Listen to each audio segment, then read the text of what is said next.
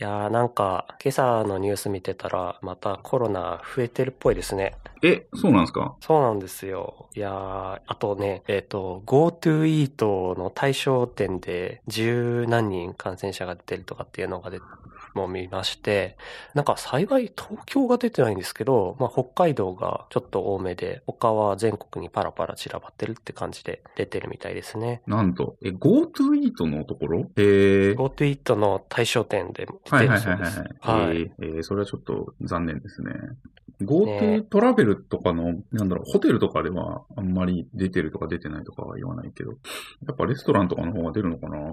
やっぱりマスクを外す機会ってのが一番穴ですよね。あーまあそうですよね。そっか。レストランに入ったらまあマスク食べてなさいしないですもんね。あ、お店によって対応が違うのと、個々人によって対応が違うっていうバランス気もすごいと思ってて、あの、お店でマスクを入れるこう袋を渡してくれたら、なんかもうそこに入れて、店内にいるときは外したまんまとか、うん。例えばトイレに立つときとかもこう外したまんまになっちゃうケースもあれば、あの、食事の時までほんとつけといて、顎マスク状態みたいな。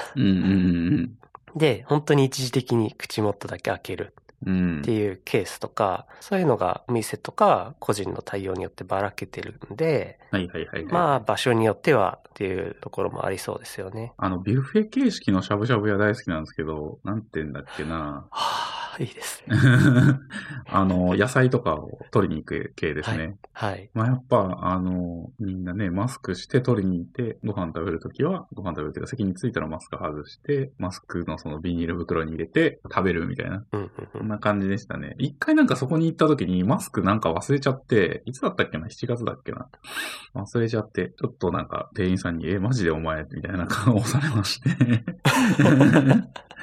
それ以降は、まあ、あ、やばい、マスクしないとやっぱりちょっとしんどいんだなと思う。市民権というか、ねなんか人権問題みたいな、になりそうなぐらい、なんかその、なんでお前マスクしてないのみたいな、正気かみたいな、こう、目が日本はあるからまだいいですね、やっぱり。そうですね。あの、うんワールドワイドに語れば日本はそういった同調圧力が結構あそうでするので、ね。まあ、世界的に見ると人口比にからすると割と抑えられてる方っぽいと。うん。うん。やっぱりね、アメリカとか、その、結構、なん、なんて言うんだろうな。アメリカとかで、私、パワフルにやってます、みたいな人は、日本人のあの同調圧力が嫌いって言って、なんか、脱日本みたいなしてきますけど、なんか今苦労されてるから、なんて言うんでしょうね。うん。うん。まあ、あアメリカもトップが変わるので、うん。国としての方針みたいなのはそうですよね変わって。くんのかな、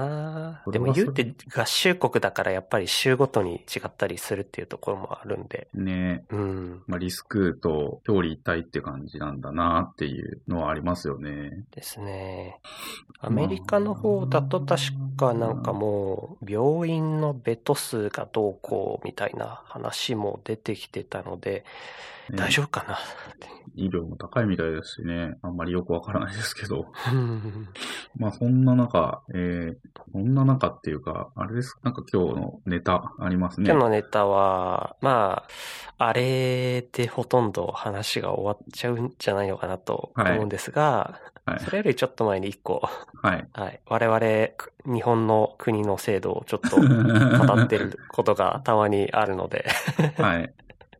この間のご意見箱に続き、はい。今日はマイ マイナンバーネタ。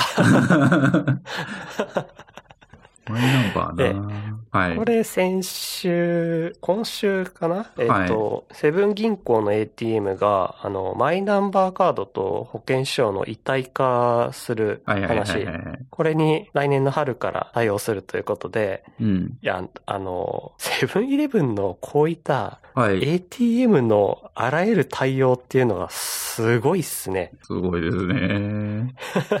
まあ、セブンイレブン、セブン銀行ですかね。セブンイレブン。セブン銀行ですね。うん。あ、そうです。セブン銀行 ATM ですね。はい。なんか、僕の中で ATM 史上最高なんじゃないのかなっていう。その、対応しているあらゆるサービスが本当に多いし、あと結構そのタッチパネルとか、そこら辺もなんか、他の ATM と比べると結構気持ちいいんですよね。反応良いし。ああ、インターフェースいいですよね。インターフェースいいですよね。そういう意味でなんか僕の中で今のところナンバーワンですね、この ATM。ああ、なんかインターフェースにの仕事してるから、このなんだろう、セブン銀行の ATM のインターフェースは素晴らしい、えっ、ー、と、他社の ATM のインターフェースは微妙っていう話が時々あって、はい。まあそれはそうだなって思いつつも、なんか自分にとって、まあ、どっちも別に過不足なく使えるし、なんか、そんなに いいかな、みたいな 意識の低いところがあって、まあでも、確かに、あの、インタラクションとかはすごい気持ちがいいし、よくできてるなって思ってましたけど、うん、まあ、こういった、あれですよね、マイナンバーカードを健康保険証として使えるようになる。そう、これが来年の3月以降、あの、申し込みすることで、マイナンバーカードが健康保険証として、あの、使えるようになる。うん、うん、うん、うん、うん。で、もうセブン銀行すでにマイナンバーカードの読み取り機能は持っているということで、うん、うん、うん、うん。なんか、今回はプラスアルファ的な対応なのかな？うんうんうんうんうん。いいですね。いい、いい、いい。なんか、まあでも、なんか、なん、あんまりよくわかってなくて、健康保険証、まあとりあえず健康保険証が、え、でもいいるんですかねこれ？あの、病院とか行った時に保険証出してくださいって言われるじゃないですか。はいはいはい、マイナンバーカードがそのまま使えるようになる？まあ僕マイナンバーカード持ってないんですけど。もうあの通知カード使えないですからね。そうなんか通知カード使えないって言われちゃったんですよ。なんか、はい。いや、さすがにもらおうかなと思って、あの、区役所行って、あの、くださいって言ったんですけど、もうこれ使えないっす、みたいな。はい。ななんだっけな、なんかよ、門前払いされて。今手続きどうなってるんですかねなんか紙もらいましたけど、それも、なんかもうめんどくさくなってほったらかしちゃって、はい、何もしてないですね。なんだっけな忘れたな 自分ももう作ったのが、ちょっと前で、たまたまの引っ越しを1年おきにしたみたいなことがあって、通知カードがそもそも引っ越しするとアップデートしないと使えないってことで、あ、もうこれアップデートするのめんどくさいな、じゃあ作っちゃえっていう勢いで作っちゃったんですよ。はいはいはいはい。素晴らしい。なんで、引っ越し直後で作った流れだったから、うん、多分住所変更とかと一緒にやったんで、そんなにめんどくさくなかったのかな。まあ写真は必要だったけど、ぐらいだったと思うんですよ。ああ、なんか写真が必要って言われたなそう。そこだけちょっとね、身分証明書だから、ああ、とは思うんですけど。しかもこの写真何年も使われるんだよな、みたいな。まあ、まあね、そんな気にするわけじゃないけど。うん。えー、マイナンバーカードが増えるなーって思うと確かに保険証は減らしたいな、財布から。そうですね。あの、身近な話題で言うとやっぱりカード減らせるっていうのはちょっといいですよね。いいですね。で、あ、うん、まあできるってことなんですかね。保険証としてマイナンバーカードを使える。2021年3月以降であれば、申し込みすれば使える。マイナンバーカードってなんかダサくないですか、でも。マイナンバーカード、いや、どうだったかなまあ、持ってない私が言うのもなんですけど、マイナンバーカード、なんか、おしゃれなクレジットカードとかあるじゃないですか。はい。ああいう感じがいいなーって思うんですけど、まあでも、運転免許証も似たようなもんか。確かに。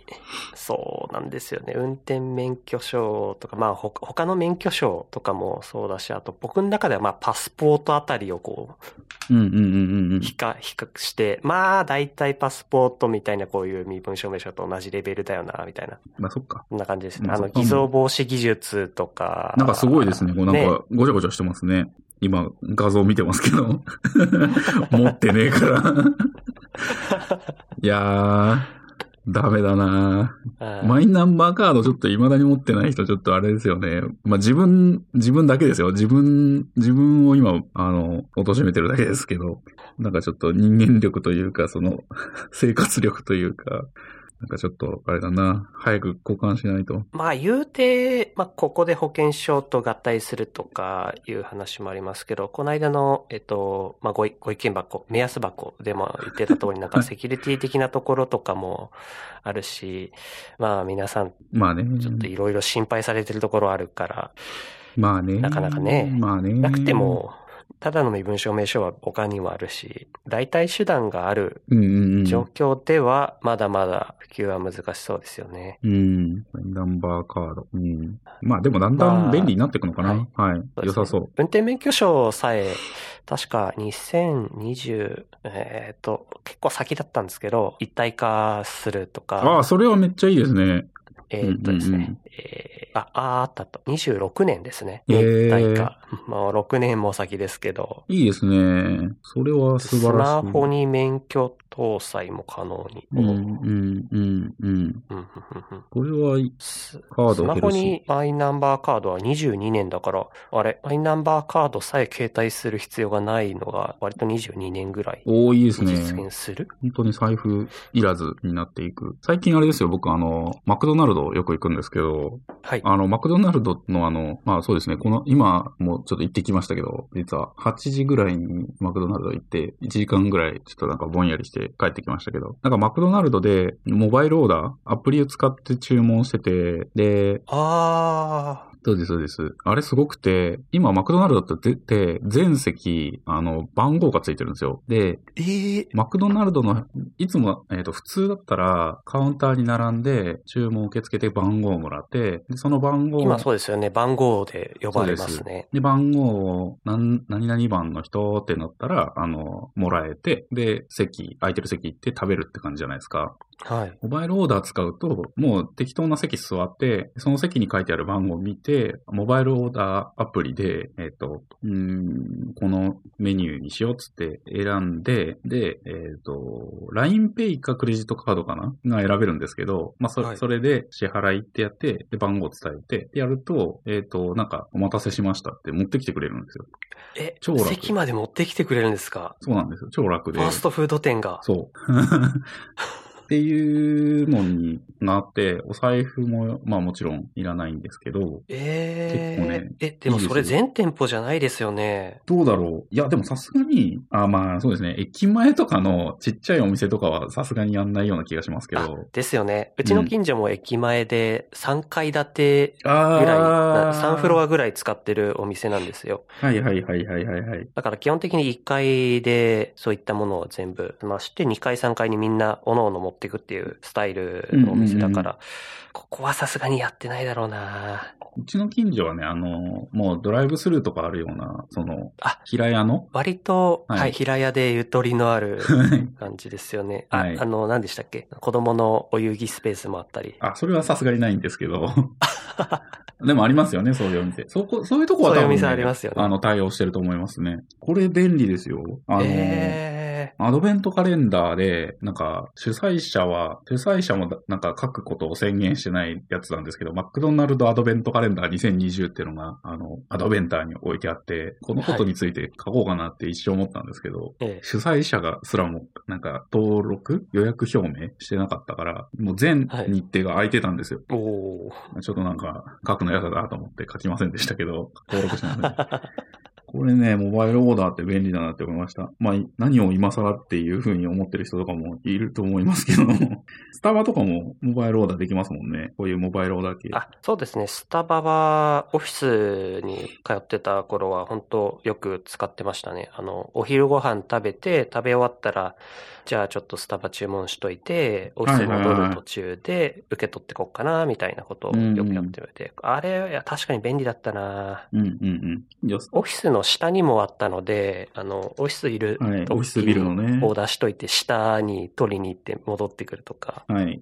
いやー、便利ですよね。近所はスタバないからなうちも隣駅じゃないとないので、いやー、使えなくなっちゃったなそうなんですよね。駅前どこまで行かないとないからなそうなんですよ。はい。一部なんかあの、車で20分ぐらい行ったところには、あの、あって、で、なんか、土日とかその、よく行くので、その近辺に、はいたまにそこドライブスルーもやってるんで、ドライブスルーも行ってたりはしますけど、平日はな行きにくいからななんとなく。近所に作ってほしいなスタバ。そうですね。平日、まあ仕事、まあリモートでこうやってる中、ちょっと散歩、休そうそうそう憩、そうそう。うんコーヒータイムみたいなのを兼ねてこう行くに、ちょうどいい距離がないとね、なかなか行けないですね。ね。で、まあ何やってたかっていうと、あの、アップルイベントの振り返りをしてたんですけど、その話に移っちゃいましょう。はい。あのー、MacBook Air 買いました。早い 早いですね。MacBook Air の、えっ、と、えっ、と、竹、竹モデルかな？竹？松？松竹梅、真ん中ってことです。真ん中ぐらい、まあそうですね、今回は、えっ、と、CPU がコア、コア数が7コアのやつと8コアのやつがあって、えーとそうですね。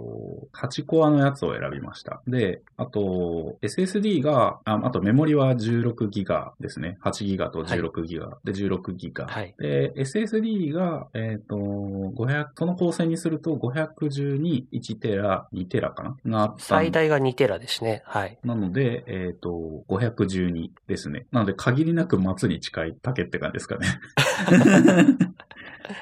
そうですね。メモリが16ギガがもうマックスですから。そうですね。うん。で、M1 チップも、なんかそんな、やっぱ初回だからか、種類はなくて、はい。ね、8コアの選んだだったらばもう上位モデルですし。そうですね。まあ多分、あまあそうですね。ね、逆に言うと、うんえっと、ストレージ妥協した以外は上ってことですよね。そうですね。まあ512あれば、映像とか作んない限りでは十分。あとあれか、十分。そうですね。X コードコレクターみたいなのをやらなければ大丈夫ですね。そうですね。なんか X コードって、なんか、すごいバージョンフラグメントが起きてて、あのー本当に、なんて言うんだろうな、iOS デベロッパーの人とかだと、ガチの人、X コードをちゃんとバージョンごとに、あの、アーカイブしてて、自分のローカルに持っていて、で、このプロジェクトはこの X コードのバージョンで使うみたいなことをやるんですけど、はいえっ、と、X コードって一個一個が 10GB ぐらいのその容量があるので、X コードだけでアーカイブ しても結構な量ありますよね。そうなんです。結構それが、あの、ネックなんですよね。まあ僕はド Bobby ユーザーぐらいなので、Bobby ユーザーとあと積極的に切っていくっていうことができる、はいなんかあの、感じなので、副業的なところも、まあ、あの、もう、はいほとんど最新しか対応しませんみたいな感じでやってるね。いいんですけど。えっと、インターフェースも、サンダーボルト3 USB4 ですね。USB4 か、今回は。が2つついてるんで、まあ、外付けの SSD とか使ってアーカイブ的なものは逃すのも別にそんな苦じゃないぐらい早い。そうですね。うん。まあ、クラウドストレージがあればいいかなっていう感じはしますけど、そうですね。10ギガ級じゃなければ、そうですね。はい。それこそ X コードコレクターなんていう人たちは手元に残しておきたいでしょうから。はい、はい。はい。まあ、そうですね。その辺は本当大変なような気がしますね。で、まあ、用途として、まあ、サブキーですね。あの、外出時に、主に文章とか、なんかこう、書く用途かはいはなと思ってて、まあ、その時に iOS とか Android、Web とかの開発ができるとありがたいなというか、いいいいなと思ってるので、iPad とかはちょっとないかなって思ってて、まああれ、iPad 持ってませんでしたっけ？iPad 持ってますよ。iPad だと、あの、なんて言うんだろう。テキスト用途には、iPad テキスト用書く用途に使ってないんですよ。あ、キーボードは使わないし。そうですね。キーボード買わないです。キーボード重すぎるんです。iPad のなんかマジックキーボードがいいやつ。あの、純正はそうですね。やばいですよね、あれ。えっと、合わせると重さが MacBook Air 超えてしまうという。やばいですよね。まあ、iPad はもう本当文、テキスト、読む用ですね。その、Kindle とか、あの、本、本とか、PDF とか、あと、楽譜とか。ああ、そうでした。音楽やるから楽譜。そうです。楽譜、楽譜に、あの、メモ書きとかペンでできるんで、超快適です高いですけどね。高い楽譜ですけどね。えー、まあでも楽譜ってこのかさばる紙なので、いや、本当なくすんですよデジタル化されてるといいですよね。はい。本当なくす。で、えっ、と、そうですね。まあ、やっぱりアプリ開発してるんで Mac で動かせるんだったら動かしたいな、iOS アプリを、みたいな気持ちがあるので、まあ、確認用っていう意味もありますけど、なんか Xcode 倍速、爆速らしいんで、なんかメインで使ってる、あの、今年のモデル i9 の MacBook 16インチあるんですけど、こいつをはい開発用途から外せればいいな、みたいな気持ちがあって、まあ開発用途は MacBook Air でできたら最高だなと思って、とりあえず買ってみたら、まあできなくてもサブ用途で使えるしいいやって感じですかね。で、あとうん Logic、Logic が快適らしいので、なんかポッドキャストの収録用にも使えるなっていうのを思いました。収録お編集用、これの。いや、届いたら、この収録も Apple シリコンバッジがつくような。バッチつくのかな？そうですね。で、あと、他の人が作った iOS アプリで、あの、個人アプリですね、特に、が動くものがあるので、なんかアプリをこう、ストアから試したりするのも Mac で試せるから、なんか iPhone 側にそういうアプリをこう、いっぱい入れなくていいので、なんて言うんだろう。iPhone 側のホーム画面がこう、散らばんなくて済むというか、iPhone の方にまあ、ユーティリティ的なものをこう大量に入れて、たまにしか使わないとか、結構ありますけど、確かにそれ、まあ、例えばキーボード使えたらいいな、みたいなケースとか、はいそうい。ったものも全部、そうそうそうそうああ、。いいですね。まあ、大手アプリは対応しませんっていう話ですけど、Google とか、そうですね。WhatsApp、Facebook とか、なんだっけな。まあ、なんか、その辺はなんかもう Web 版があるじゃないですか。もうそれでいいやと思ってて。まあ、そういう個人アプリがちょっと Mac で動くっていうのはいいなって思ってました。うんうんうん。そしてファンレス。ファンレスですよね。なんかダジャレみたいな。またキャッチコピーついてましたけど。えっ、と、ポッドキャスト収録用にちょっとノイズがやっぱり MacBook Pro だとああ、確かに今もこの MacBook Pro で収録してますけど、ファンが鳴り始めるともううるさいですからね。そうなんです。あのーこれノイズがなくせるっていうのはいいなっていううんうんうんうん。感じですね。あ、タッチバーがないこれ。タッチバーいらないでしょ。あ タッチバーとかどうや、なんか活用してる例あるんだめか、これ。悲しいけど、これ、タッチバーはいらないんじゃないかなって思いました。ねうんあカメラとかは変わってないのか。あの、このご時世、やっぱりちょっとリモートのビデオチャット多いじゃないですか。はい。なので、その iPhone、iPad に載ってるようなインカメラ、はい。これ、モジュール的にもすごく優秀ですし、なんかそろそろ Apple Silicon ぐらいケーキだから、なんか載せないのかなって思ってきたけど、FaceTime HD って変わらないんですね。720p でそのままっぽいですし。あ、なるほど。いやー、なんなら、あの、まあ、裏、iPhone とか iPad の裏側につけてる最近のライダーとかこう、ね、積んでくれれば、ライダープラス、そうだな、せめてフル HD のインカメラみたいなのがついたら、あの、いわゆる黒巻き処理で、はい。画像からこう緑のところを抜くみたいなのを、最近は機械学習で抜いたりとかってしてますけど、ライダーセンサーで距離が測れることで、よりその精度が高まるってことで、フェイスチャット用のこの疑似黒巻きというかデジタル黒巻きというか、はい。やるのにすごいいい感じのものがね、Mac に乗るんじゃないのかなとこう妄想してたんですよ。ああ。いや、なかったか。いやー、それ載せるってなったら、ちょっとコスト増えそうですよね。いやー、そうですね。今回値段値段？い据え置きみたいな感じでした。や、値段はだいぶ安くなったんですよ。なんか前、あ、安くなったんですね。前20万弱ぐらいだったのが今10万強ぐらいになった？多分だいぶ安くなってると思いますよ。今、インテル、えー MacBook Air と。iPhone 12 Pro Max とかあのあたり、はい。実はストレージ増やすと変わらない値段。そうそうそうそう。なるほどんかインテルの時の Mac に比べるとだいぶ値段が安くなってるので、いや、これはいいですよ。あの、これはお手軽、その、もしかしてそういったフィーをいろいろお支払いして、いや、うん、まあそんなことはないか。うん、うん。フィー？なんでしょう？あー、インテルへの、まあディスクリート GPU とかもありますしね。はいはいはい。はい。いろんな他社性能を組み込むために。えー、えー、えー、いやー、そっか。M1 チップでも本当にこのチップの中に全て押し込めてるから。そうですね。メモリも入ってますからね、これ。そうなんですよね。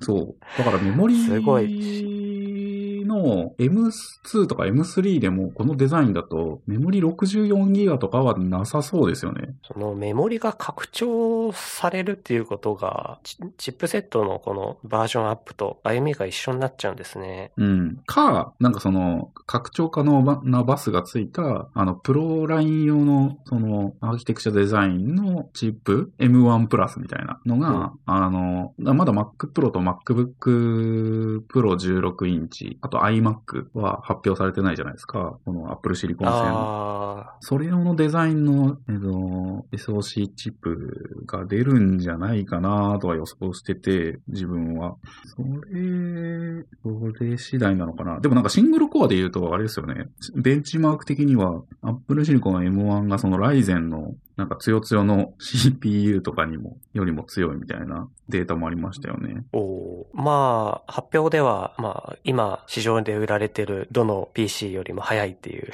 そういった歌い文句で言ってましたけど、実際ベンチマーク取られた方もそんな感じなんですね。ライゼン超えてるのはすごい。ライゼン今、シングルコアでは、スコアかなり上位ですよね。うん、そうですね。インテルの i コア抜かしてるとかいう話はよく聞くので。まあ、ライゼンもそっか、今月5000番台が出たばっかりでしたね。比較対象、2020年版の CPU 比較対象としてはすごい良さそう。これなまあそうですね。なので、それなりに、まあロードマップも作ってメモリのプロライン用のなんか 16GB 以上のモデルとかもなんか考えてんじゃないだろうかなとは思うんですけど。うん。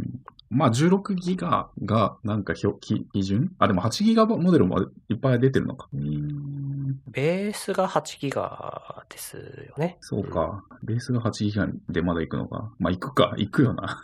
iPad、iPad Pro とかが、えっ、ー、と、4ギガオア6ギガみたいな世界ですよね、今ね。なので、デスクトップ用には、ベースとしてはもうちょっと足して8ギガで十分ぐらいな。まあ、そうですよね。普通、Windows と比べるとちょっと多分違うんでしょうけど、普通にバイオとかの今、サイトとかを見てるんですけど、バイオの新しい、バイオって今、あれなのかな？どれくらいシェアあるんだろう？まあいいや。バイオの新しいモデル、これが、えっ、ー、と、バイオ SX12、2020年10月発売モデル。12.5型。あ、ここで小型ですね。なんか結構かっこいいモデル。赤いですよ、これ。えっ、ー、と、このモデルのですね、やっぱり標準スペック、ノンカスタマイズの状態が、えっ、ー、と、Core i7、4 Core プラスメモリー 8GB。うん。うんお値段26万5千円。うーん。やっぱりあれなのかな ?8GB、Windows のやっぱりメーカー製とかになると 8GB 標準っぽいですね。Surface、Surface ラップトップ、13.5インチプラチナ、インテル Core i5、8GB メモリ、お値段13万円。まあやっぱあれなのか、16、メモリ 16GB で足りない足りないって言ってる人はやっぱりちょっとオタクなんでしょうかね。我々のような あの、マルチタスク型の人ではあると思いますね。いろんなアプリを立ち上げて。そうですね。まあ、 Slack と Zoom と、なんだ、 Slack と Zoom と、 Notion とクロームタブいっぱいみたいな状態には絶対なってるんで。ああ、そっか。今までの iPad のマルチなんて2画面スプリットビューするぐらいでしたけど、そうか。Mac だと本当に同時にアプリケーションをウィンドウレイアウトして使うから。そうですね。あ Electron、そうなると、うん、もうメモリ食いますもんね。 Electron と Chrome があるだけ食っていくから。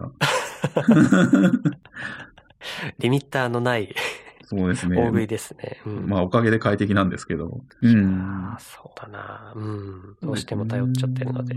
Safari もでも早くなっているみたいですね。この辺。うん。あ、サブ機はね、なんか、あえてそうしてましたね、僕も。あの、MacBook のその、に、無印。2017年モデルで、Core, Core M3 ですね。M3 の 1.2GHz デュアルコア 8GB メモリのやつをサブキーとして使ってたんですけど、まあ、これはなかなかかね、あ、の、いや、サイズ感とかマジで素晴らしかったですね。これのサイズ感の MacBook また出てくれることを心待ちにしたいんですけど、X コードのビルドとかね、2画面ぐらいのアプリでもやっぱりビルドしてトイレ休憩行って帰ってきてちょうどいいぐらいビルドにかかるので なかなか厳しかったですね。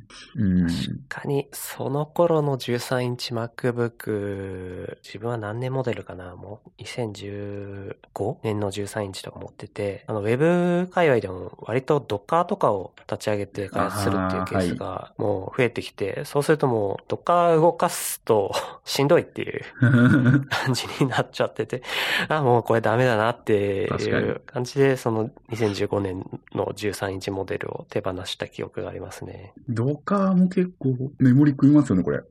うん。どいや、ウェブ開発はライトだと思いきや、ドカーが入ってくると結構 ヘビーになっちゃう。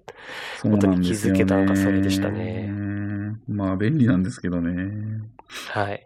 ああ、そっか。まあそうなんですよね。まあ、まあそん、なんかこんな感じでなんかまあ絶対欲しいなっていう、欲しくなるだろうなっていうのがもう分かりきってて、はい。まあどうせ買うしと思って。なんか多分半年ぐらい Apple Store のアプリ立ち上げて、カートにその、なんかお目当ての構成を入れて外してっていうのを繰り返す気がしてて、もう無駄な時間を過ごすのが目に見えてたので、もう買っちゃいましたね。はい。まあうい2020年買った Apple 製品、これでいくつですか？結構買いましたよ、今年は。本当に。iPad、iPhone、はいあ iPad 買いました。はい。iPad Pro 買って、MacBook Pro 買って、で iPhone mini 買って、MacBook Air ですね。大型の買い物をいっぱいしてますね、今年。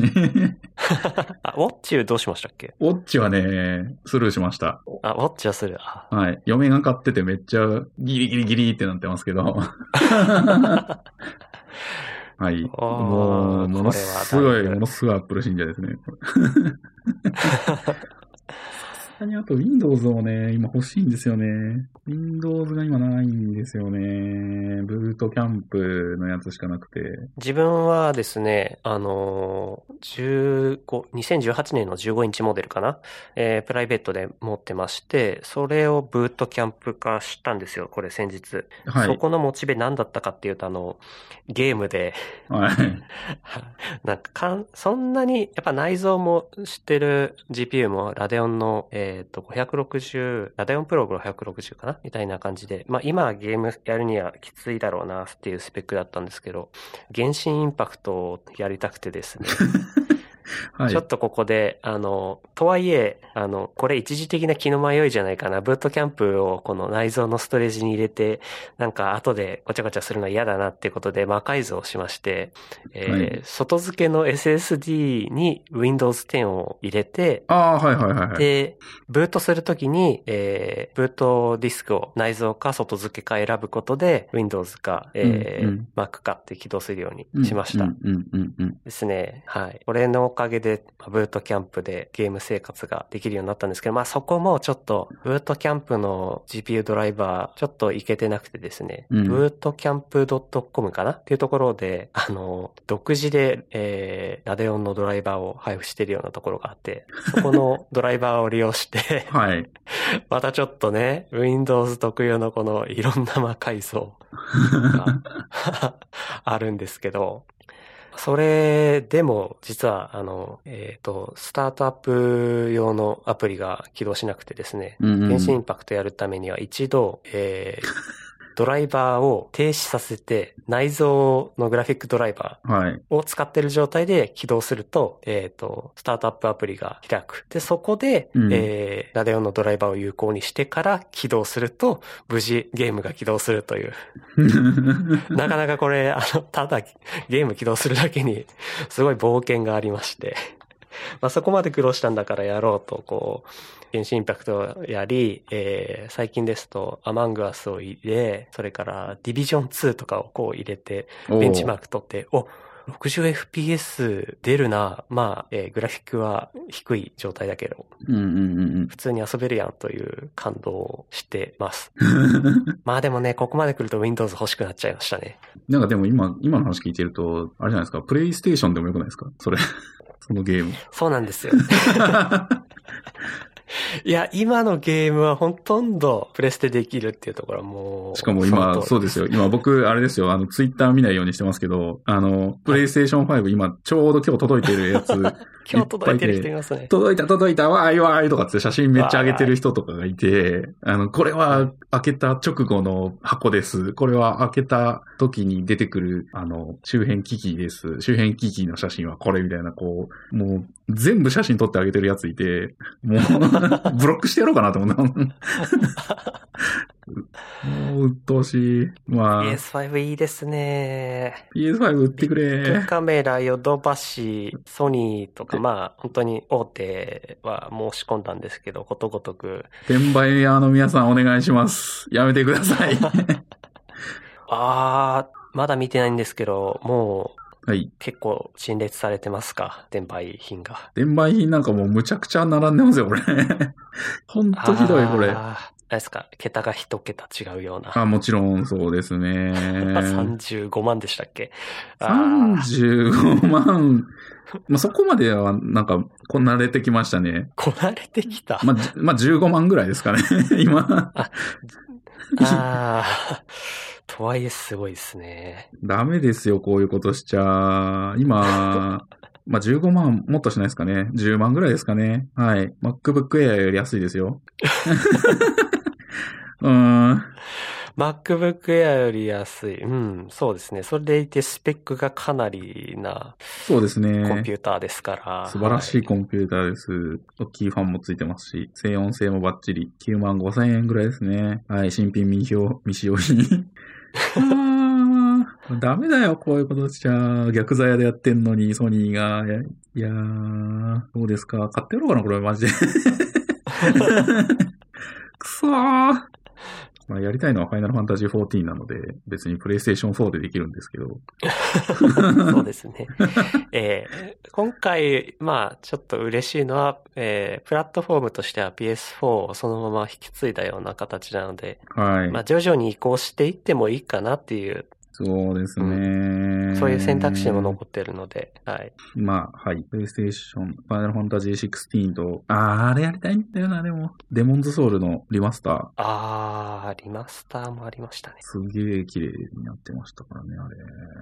そうなんですよね。やっぱあの、綺麗、すごくぬるぬる動くっていうところは、どこまでもこう追い求めたくなっちゃうんですよね。いやー、転売屋の人やめてください。お願いします。何の話でしたっけ？何の話でしたっけ？ゲームの話になっちゃいましたけど。?Windows ぐらいかな。あ Windows 欲しいですね。いやー、さっき言ってましたけど、ライゼンとかでちょっと組んでみたいですね。そうですね。まあ、うん。そう、ブートキャンプ入れてそうなんですよね。あの、本当に久々の Windows だったので、WSL2 とかを入れて、お普通に Windows の上で Ubuntu が動く。ウェブ開発、普通に今まで通りのができるじゃんっていうところも、ちょっと面白い気づきでしたね。そうですね。なんかあのー今、フロントエンドエンジニアとかも、フォトショップとか使わなくて良くなってきてるから、あとはもうなんかスケッチもだんだん離れてきてますよね。あの、会社によると思いますけどもちろん。あの、うちのチームだと Figma をすごい使ってるので、あの、Figma は Web で表示できるので、ブラウザー上で、そうですね。ブラ WASM って動いてますもんね。うん。デザイン、うんえっ、と、デザインデータは書き出して、えー書き出せますし、フォントも、まあ、ウェブフォントとか使われてるので、大体揃いますし、まあ、今もう、なんかもしかしたら、フロントエンドエンジニアはもう、Mac 使わなくてもいいかもしれないですね。そうですね。そういうところ、だいぶ依存がなくなってきたのは健全な世界だなって思いますね。そうですね。まあ会社のパソコンとか別に Windows にしてもいいかもなまあ、ちょっと iOS とかちょっとやりたい気持ちがまだあるから、まだ Mac が、はい。ネイティブだけは。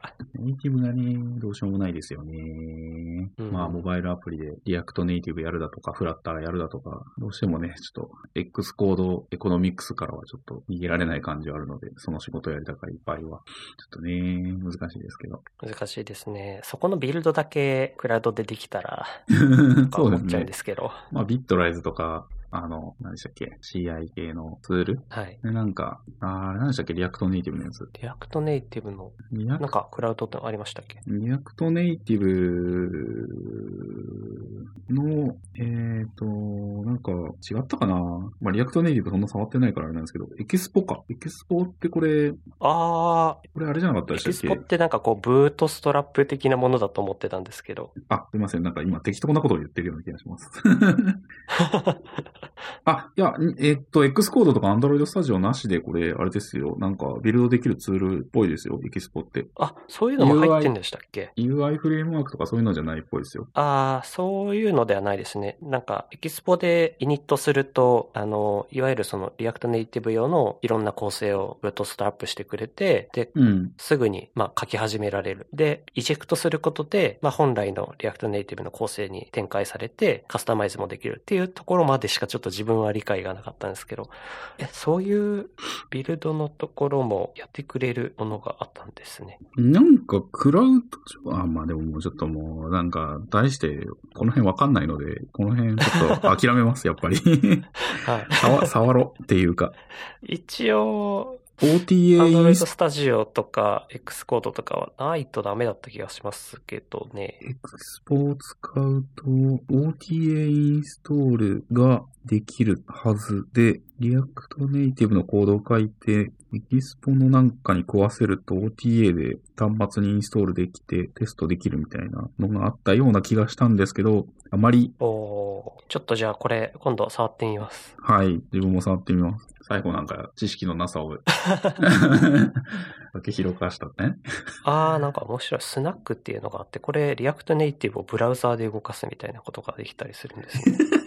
えー、リアクトネイティブをブラウザで動かすってすごいですね。まあ、なんか、ほんとすごい。 React じゃダメなのかしら。あまあ、 React Native のコードを使いたいのか。あまあ、これでプロトタイピングして、あとはビルドするだけってうんいうこともうん可能なんですよね。うん。うん。えー、やっぱりまあ、 React Native 周りをラッピングして、その、最初の一歩をすごく楽にしてくれるものではあるので、うん。あ、これあれか。これは良さそう。はいはいはい。 CodePen みたいなやつですかね。あ、そっか、そういう使い方もできますね。えー、もう本当。にウィジェット的な断片をう作っ。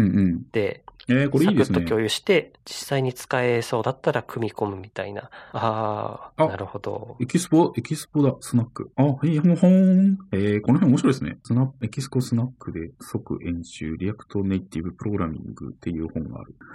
あ、Kindle、Kindle Unlimited 対応だ。後で読んどこう。えー、こんなとこにしますか。はい。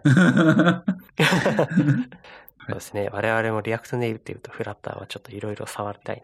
そうですね。そして、あと、明日僕 iPhone 12 mini が多分届くはずなので、おーファーストインプレッションを。来週のネタもまたこれでっていう感じですかね。は。い。はい。じゃあ本日は以上で。はい。お疲れ様です。はい、お疲れ様です。アサリ FM